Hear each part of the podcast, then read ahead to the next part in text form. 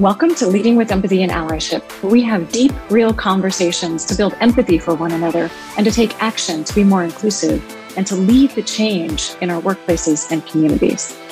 I'm Melinda Briana Epler, founder and CEO of Change Catalyst and author of How to Be an Ally. I'm a diversity, equity, and inclusion speaker, advocate, and advisor. You can learn more about my work and sign up to join us for a live recording at ally.cc. All right, let's dive in. Hello, everyone. Welcome. Today, we had a last minute reschedule of one of our guests. So instead, I thought I'd do a book reading. It's something that people have requested, our audience has requested in the past. So today, I'm going to share a few different passages from my new book, How to Be an Ally Actions You Can Take for a Stronger, Happier Workplace. And it's published by McGraw Hill, available at most booksellers. And you can learn more about it at melindabrianaepler.com. I wanted to acknowledge that I live and work on the traditional lands of the Ramaytush Ohlone people in Yelamu. I recognize their elders, past, present, and future, and the need to redress the historical and current harm to Indigenous communities. So, if you work or live on Indigenous lands, I encourage you to get to know the history and the current peoples that live on that land and get involved in repairing past and current harm. As you all know, or most of you know, I am Melinda Briana Epler. I'm the founder and CEO of Change Catalyst and the host of Leading with Empathy and Allyship. I'm a diversity, equity, and inclusion speaker, advocate, and author of How to Be an Ally. I also train and advise and I coach leaders, entrepreneurs, investors, and activists on how to build diverse, equitable, and inclusive companies. So today I will be sharing some passages from my book, How to Be an Ally. And I will say that I spent about two and a half years researching, writing this book, and also decades of experience as well went into it. I analyzed 300 books and articles. And, and then we synthesized at Change Catalyst, we synthesized all we've learned over the many years of working with leaders to build empathy and allyship. And we uh, developed a allyship report prior to releasing this book too as well so some of the research that went into that report is also weaved in throughout the book and wayne myself and the change catalyst team have been working on allyship since 2015 we have facilitated conversations workshops and keynotes.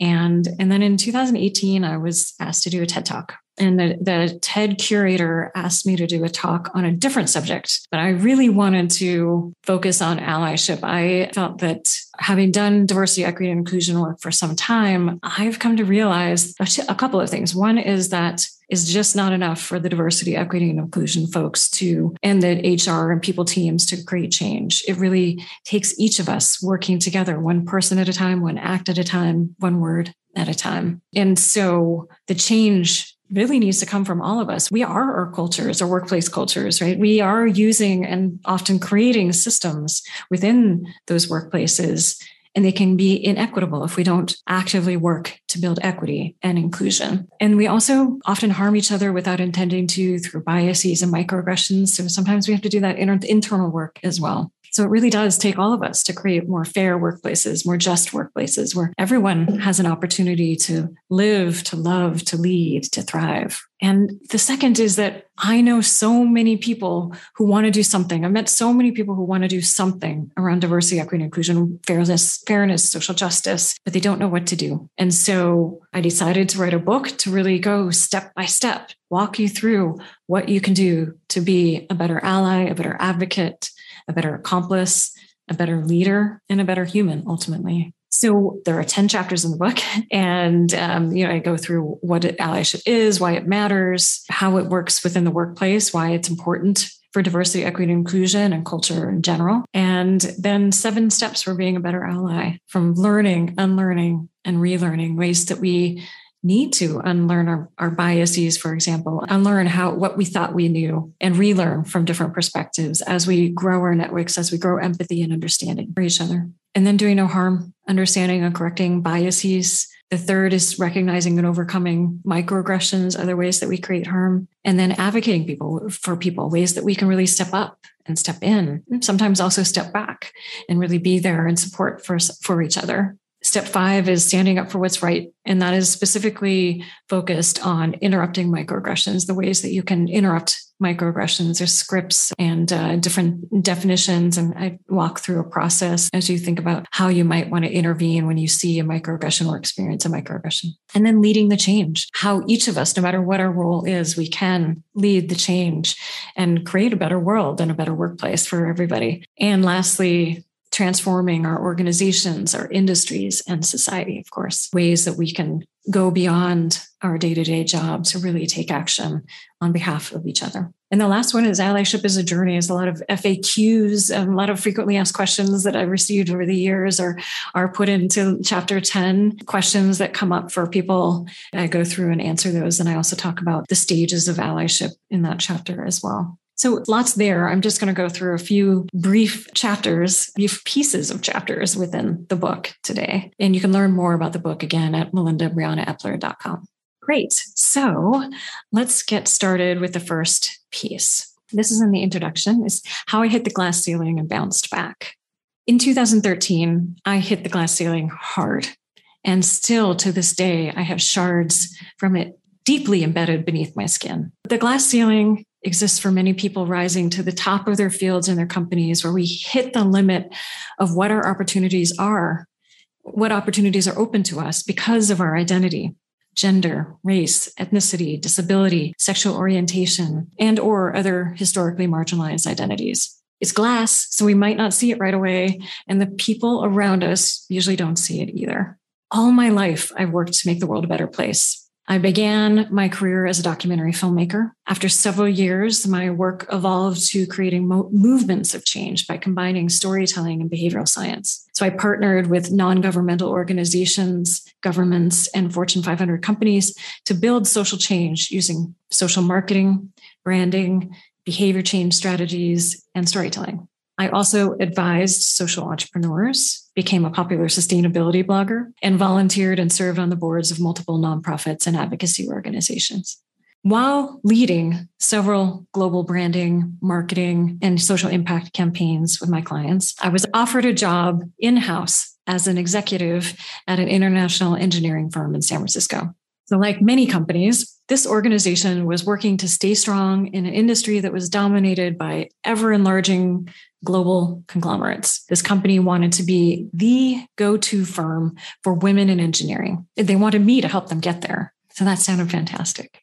They told me my branding, my storytelling, and marketing experience was exactly what they needed to shake up their brand positioning, their storytelling, and marketing strategy. My experience in organizational and cultural change was exactly what they needed to build a healthier and more scalable culture put human resources operations in place and manage process and culture integration in a few upcoming mergers and acquisitions. And my social impact and behavioral science expertise was perfect for leading a new business service for our healthcare clients to help them improve sustainability metrics through behavior change initiatives. So the CEO had courted me for about a year before I finally said yes.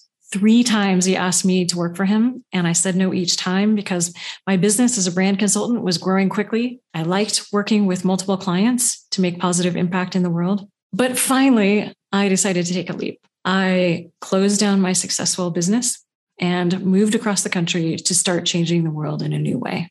I was chief experience officer, leading marketing and culture, and also responsible for building a new service line for clients on sustainability behavior change in the healthcare industry. So I worked with some of the nation's largest healthcare systems using technology and culture change to radically reduce their waste, energy, and water use and improve their social impact. It was my dream job in so many ways. I was creating real change in the world and making a significant positive impact on my company's sales, marketing, and engagement. But that job became the worst professional experience of my life while I was doing meaningful work in the field, I was miserable as soon as I got back to the office. I was the only woman on the executive team, and I was used to being the only in my life, but I was not ready for the deep assault on my expertise, the lack of respect, and being undermined and belittled throughout my time there.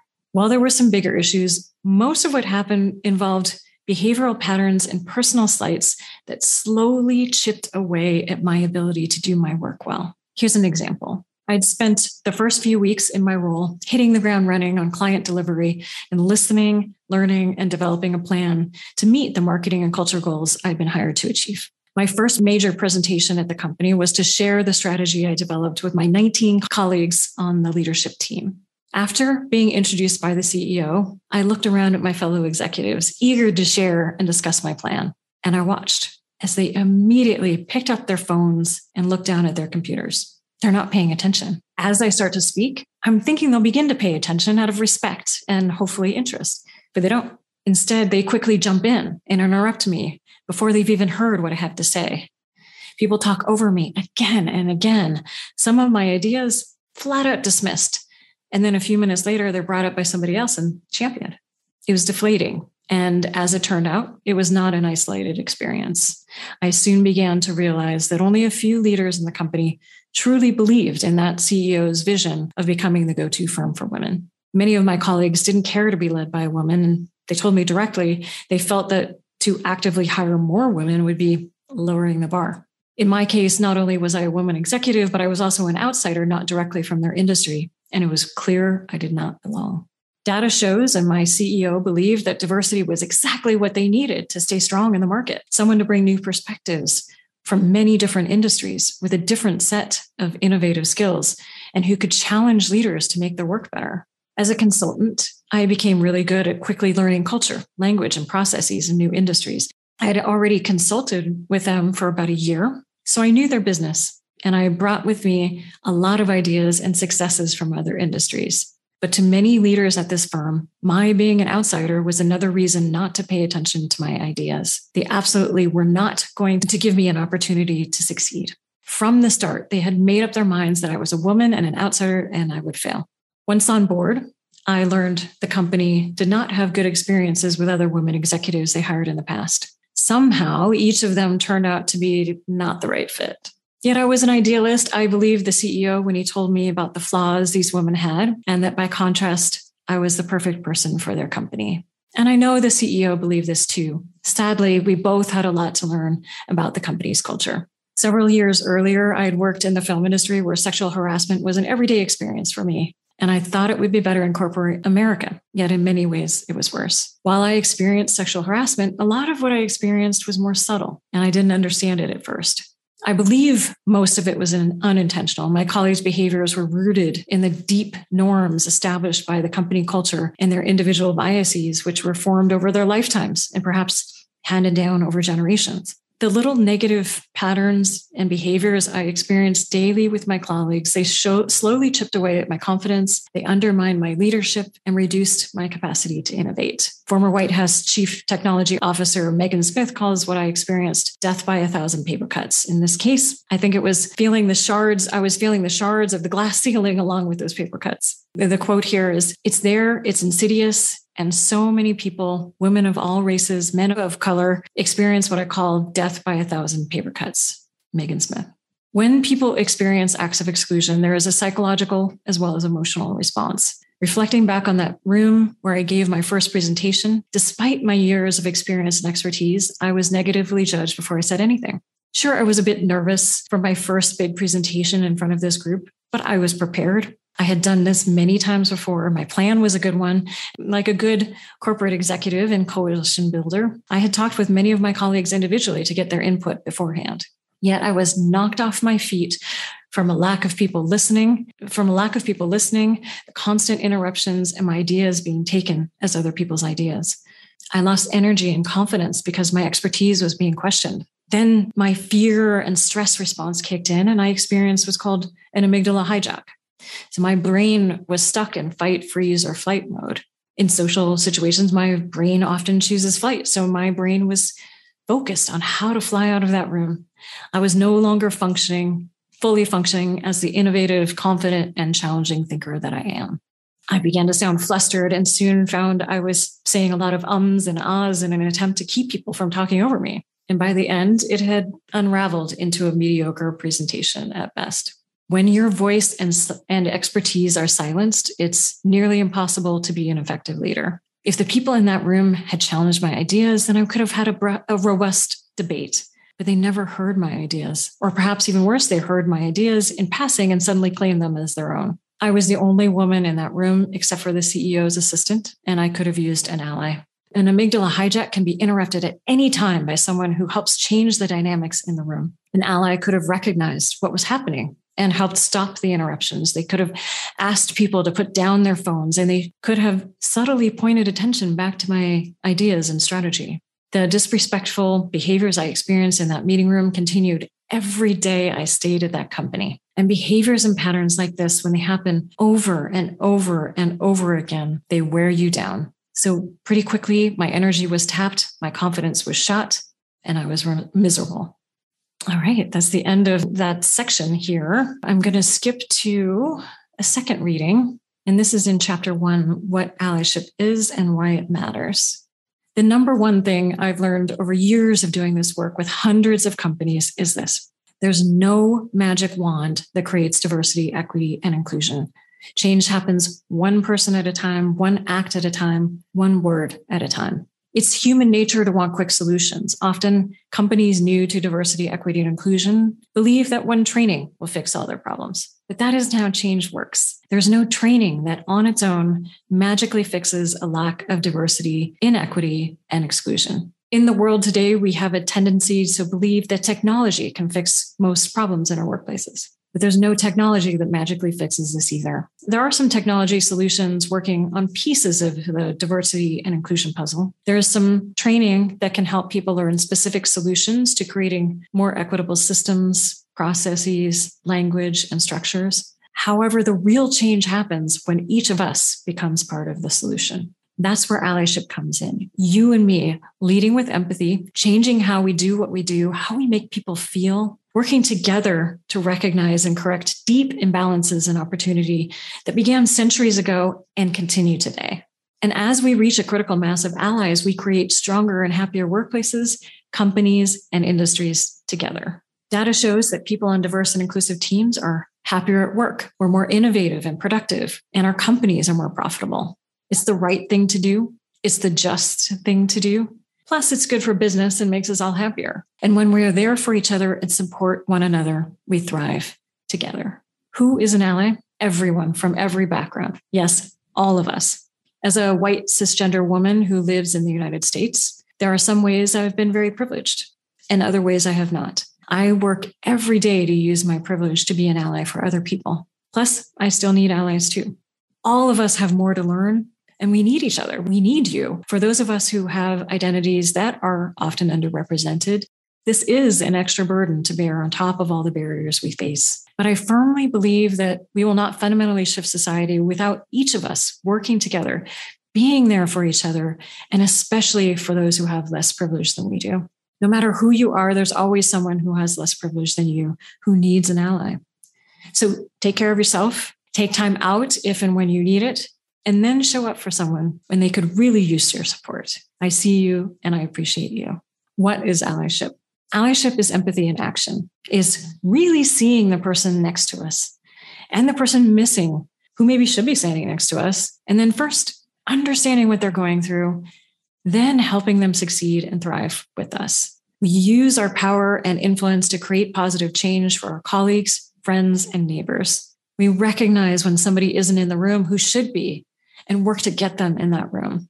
And not just in the room, but at the table, rebuilding that table together if it wasn't made for them, and leading at that table. Allyship is learning by reading, observing, listening, and hearing other people's lived experiences. Allyship is stepping up and stepping in as an advocate, even sometimes stepping back so our colleagues can thrive. Allyship is also leading the change, taking action to correct unfairness and injustice. We remove barriers so everyone can rise and make sure no one is unfairly held down. There are many terms that go hand in hand with allyship.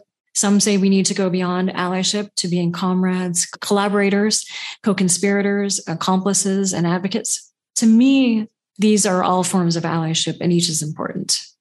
The work of allyship is not passive, it's active. Allies are not bystanders, allies do the work. An alliance is an agreement to cooperate, a merging of effort, efforts, helping each other when in need, mutually working toward a common goal. Between countries, this is often sharing weapons and supplies, fighting side by side in war. Think Allied powers in World War II. By working together, these allies won the war. So, between people, often this is sharing our power and influence, working together to correct systemic barriers. Allies advocate for and with each other. We collaborate and conspire with people who have been historically marginalized to rebuild systems that are more equitable. So we might start with small actions as allies, yet over a lifetime, we grow into deeper actions. What does an ally do? Good allies learn, show empathy, and take action. We learn to better understand each other, to become aware of the unintentional harm we might be causing, to make corrections to our own beliefs and actions, and to grow as inclusive leaders. We also learn when we make mistakes, which we all do. Good allies are always learning. We show empathy for each other and recognize our value and value our unique experiences. We notice when people have been negatively impacted by marginalization or inequity, whether caused by ourselves or somebody else or an unfair system. Good allies are empathetic leaders, approaching people, ideas, and solutions with empathy. We take action in ways that benefit the people around us, especially people who have been oppressed and marginalized and face inequity. This can be in little ways at first and then stepping into opportunities for bigger action. This book is organized into seven steps for you to take action as an ally. One, learn, unlearn, and relearn. Learn about and recognize historical harm and its intergenerational impact unlearn biases from history and cultural marginalization, and relearn from new perspectives. Two, do no harm. Understand and correct our biases. Work to change your behaviors and actions so that you don't unintentionally harm people with biases. Three, recognize and overcome microaggressions. Develop your awareness and empathy skills to identify and eliminate microaggressions. Four, advocate for people. Step up and advocate for people in small, everyday ways that can make a difference. Five, stand up for what's right. Intervene to stop microaggressions and support people who have been harmed. Six, lead the change. When you're ready, take action to lead the change in your work, on your teams, and in your workplace. And seven, transform your organization, industry, and society. Address biases and inequities in your company and in the broader world. Allyship is not charity. Allyship is being a good human. Allyship helps correct and repair centuries of people not being treated equally, create equal access and opportunity, build better companies, and establish healthier, happier workplaces and communities. That's the end of that passage. So I spoke about microaggressions. You know, I shared my own experience of, of, biases and microaggressions in the beginning. So I wanted to share a bit more deeply about microaggressions here. So I'm going to do that. And I will say, is context here, the whole chapter is about microaggressions. I'm just going to share a brief piece of it. And I did a ton of primary and secondary research, compiled the most common microaggressions experienced by people across race, ethnicity, gender, disability, LGBTQIA, religion, age, immigrants, and other people who are historically and systemically marginalized. And so this is a section specifically about nonverbal microaggressions, which we often think less about. Avoidance. Quote, when you are connecting with people with disabilities, you don't have to have all of the answers, just the confidence to start the conversation. Victor Calise. Microaggressions can be nonverbal and passive. When we fear saying or doing the wrong thing, we might avoid someone altogether. And this avoidance can have long term effects on someone's life. The first time I learned about avoidance was in 2016 while talking with Victor Calise, commissioner of the New York Mayor's Office for People with Disabilities. Earlier that year, we held our Ability in Tech Summit to address diversity, equity, and inclusion for people with disabilities in tech. And I shared with him that for our career fair portion of the event, tech companies repeatedly said they couldn't come because their teams had not been trained on how to talk to people with disabilities or they didn't know how to accommodate them. Victor told me that avoidance is commonly experienced by people with disabilities. Since then, I've recognized it happening with Black, LGBTQIA, plus, and Muslim colleagues and friends, as well as people with other marginalized identities. So, avoidance can occur as a result of microaggressions due to discrimination, microaggressions, and lack of accessibility or inclusion or the anticipation of those. People with underrepresented identities often avoid social situations. A 2018 study found 31% of disabled people engaged in avoidant behaviors because of their disability. So there's two different types of avoidance there. So who are you avoiding out of fear or lack of knowledge? And what can you do to change that? So I'm actually going to talk through a table here. I have in the book several different tables. Um, there's some tables in the bias chapter, different kinds of biases and ways to think about them differently. And the same in the microaggressions chapters. There's two chapters on microaggressions. This is table 5.2, recognizing and overcoming nonverbal microaggressions. So avoid these microaggressions, invisibilization and exclusion ignoring someone's presence in the room in a conversation or in a public space, not inviting someone to a meeting when they should be there because of their ex- expertise and role, having non senior level people or non VIPs sitting against the wall versus sitting at the table. Seeing or treating two Black women is interchangeable. Consider this. Invisibilization is a form of othering. I don't see you or recognize you. This could happen in meetings or events where no one introduces themselves to a person with an underrepresented identity or walking past someone and pretending they don't exist. This happens to me often in my own neighborhood in San Francisco, the heart of the tech industry. Men will literally run into me because they don't see me or they expect me to move out of the way. Be mindful of inclusion in meetings. Invite people to be in the room where decisions are made with a powerful position at that table. Ensure everyone is introduced to one another. Pause, humanize, empathize avoid these microaggressions, not paying attention, looking at your laptop or your cell phone or otherwise multitasking when someone is speaking, talking aside to someone else when a person is sharing an idea or experience, closing off your body or communicating disinterest when someone is speaking. Consider this give people your full attention.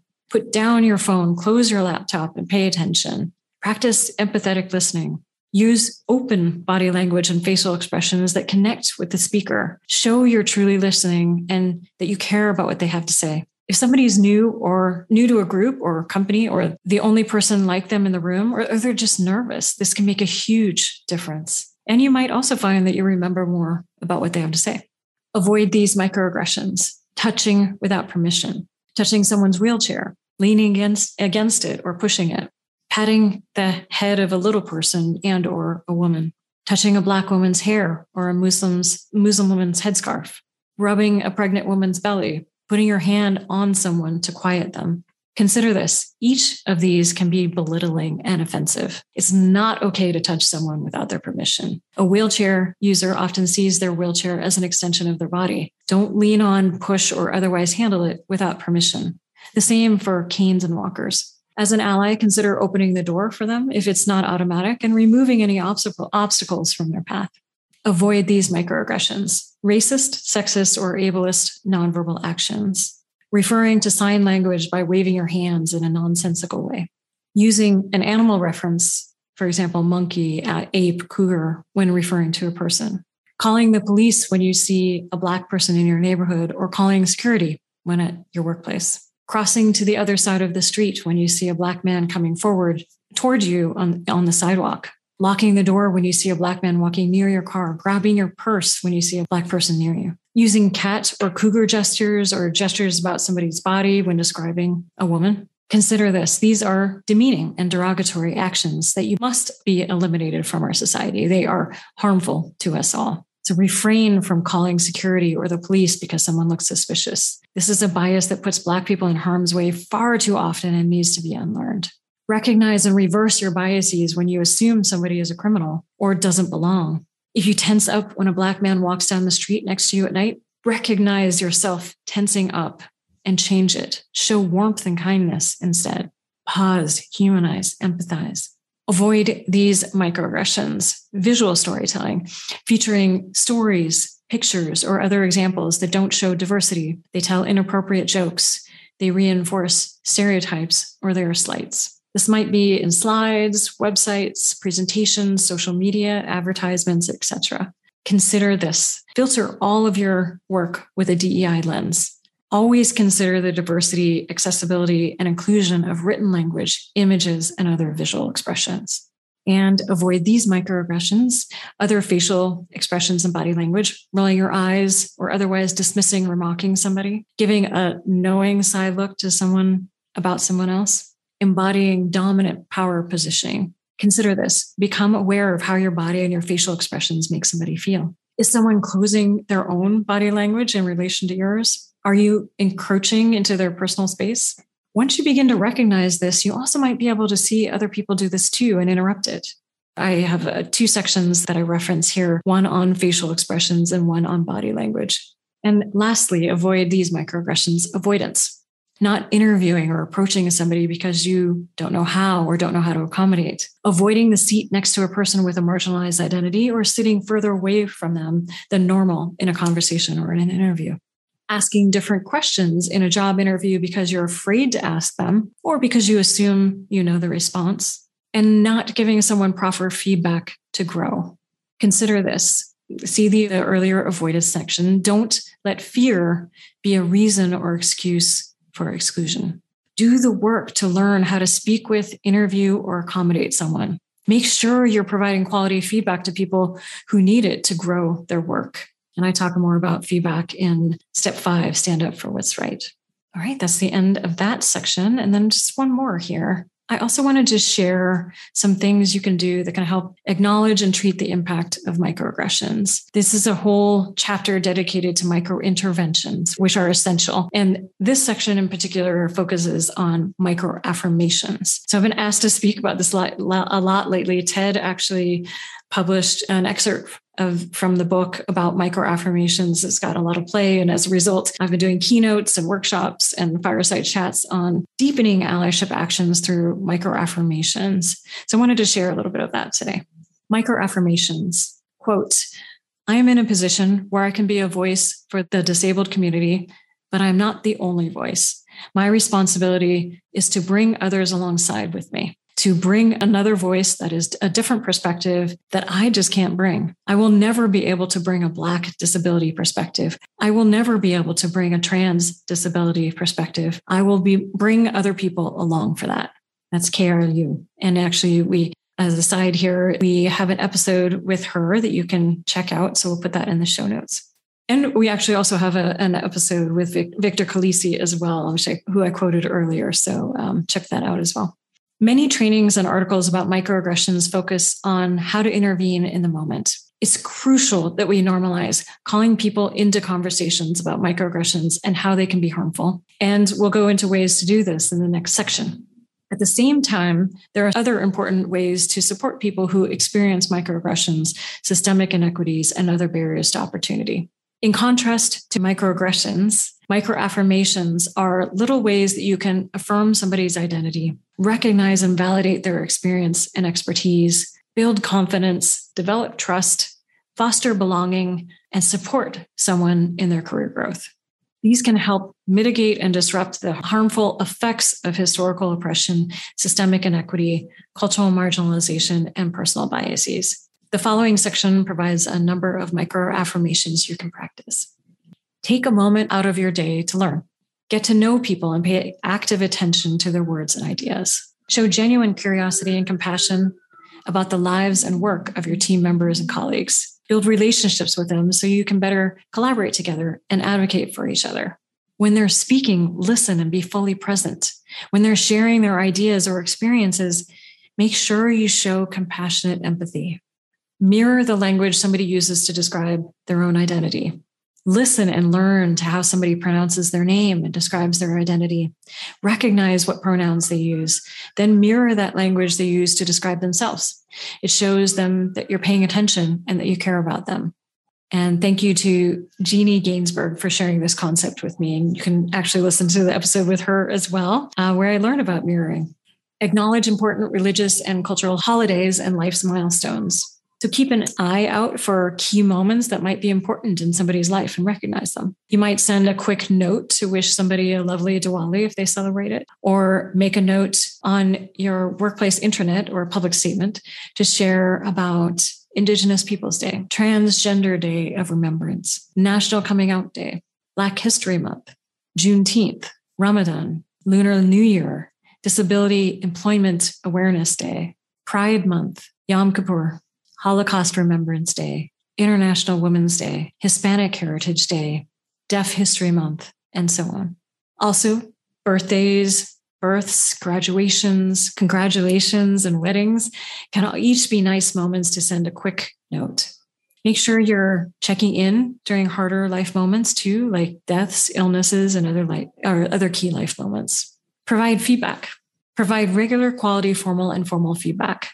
Women, and especially women of color, tend to really receive less quality feedback that can help them make any needed course corrections and develop as leaders. This can be due to stereotypes and or avoidance, where managers are uncomfortable or fearful of how someone might receive feedback. When women do receive formal feedback is often through their communication styles. For example, too aggressive, not assertive enough. Your speaking style can be off-putting rather than actual actionable developmental feedback about skills. Like deepen your knowledge about this, which will help you in this way. And lacking quality formal and formal feedback can impact promotions, raises, and bonuses. Without that informal feedback, someone doesn't, that quality informal feedback, someone doesn't have an opportunity to improve performance between reviews, which can make a big difference in their career advancement and overall success. Establish ahead of time which behaviors and skills demonstrate proficiency and leadership in a role. You can tie progress back to and feedback back to team and business goals, and then use the same feedback criteria for everyone in the role. Develop a plan with each person to improve their skills and navigate career progression, and also give people quality feedback on presentations, on projects, leadership moments, and other intermittent milestones. It is important to provide both positive feedback and constructive criticism as well. When I was in film school working with actors, one of my directing teachers taught us to always give an actor two or three pieces of specific positive feedback before providing negative or constructive feedback. It can make a big difference in their next performance. You build their confidence, help them learn what does work, and then ask them to try something new. And I'm just going to kind of share with you um, some headlines from from the throughout the rest of this chapter two, and then we can share in the show notes the TED.com article, which has more information um, from the book here. So the next section is actively include people and recognize their exp- expertise or work hard to ensure participation from everybody on your team. When somebody isn't participating, take notice and support them. And acknowledge expertise and skill. Uh, really important when people have not been acknowledged throughout their lives that, that we then recognize that and, and acknowledge actively acknowledge their expertise and skill and then also recognize people's achievements invite somebody to speak look for opportunities to bring them in and invite them to speak and amplify their voice as well so we'll share the TED.com article and uh, where you can learn more about microaffirmations as well. And uh, the final question in this section What new microaffirmations will you incorporate into your workplace over the next couple of weeks? Okay, in, in closing, I just wanted to share a few things here. Again, you can learn more at melindabrianaepler.com. You can learn more about the book. And do check out all of our episodes of this podcast at ally.cc. And please do share your learnings. We have a hashtag allyship podcast if you want to share your learnings on Twitter and other social media. And uh, we've shared our, our, findings from our allyship report in past sessions. And you can learn more about some of the that data and research at ally.cc slash report. And thank you. Thank you all for, for listening, for being there, for doing what you do to create change in the world and your workplaces. And um, please continue taking action as an ally. To learn more about this episode's topic, visit ally.cc. Allyship is a journey. It's a journey of self exploration, learning, unlearning, healing, and taking consistent action. And the more we take action, the more we grow as leaders and transform our communities. So, what action will you take today? Please share your actions and learning with us by emailing podcast at changecatalyst.co or on social media because we'd love to hear from you. And thank you for listening. Please subscribe to the podcast and the YouTube channel and share this. Let's keep building allies around the world. Leading with Empathy and Allyship is an original show by Change Catalyst where we build inclusive innovation through training, consulting, and events. Appreciate you listening to our show and taking action as an ally. See you next week.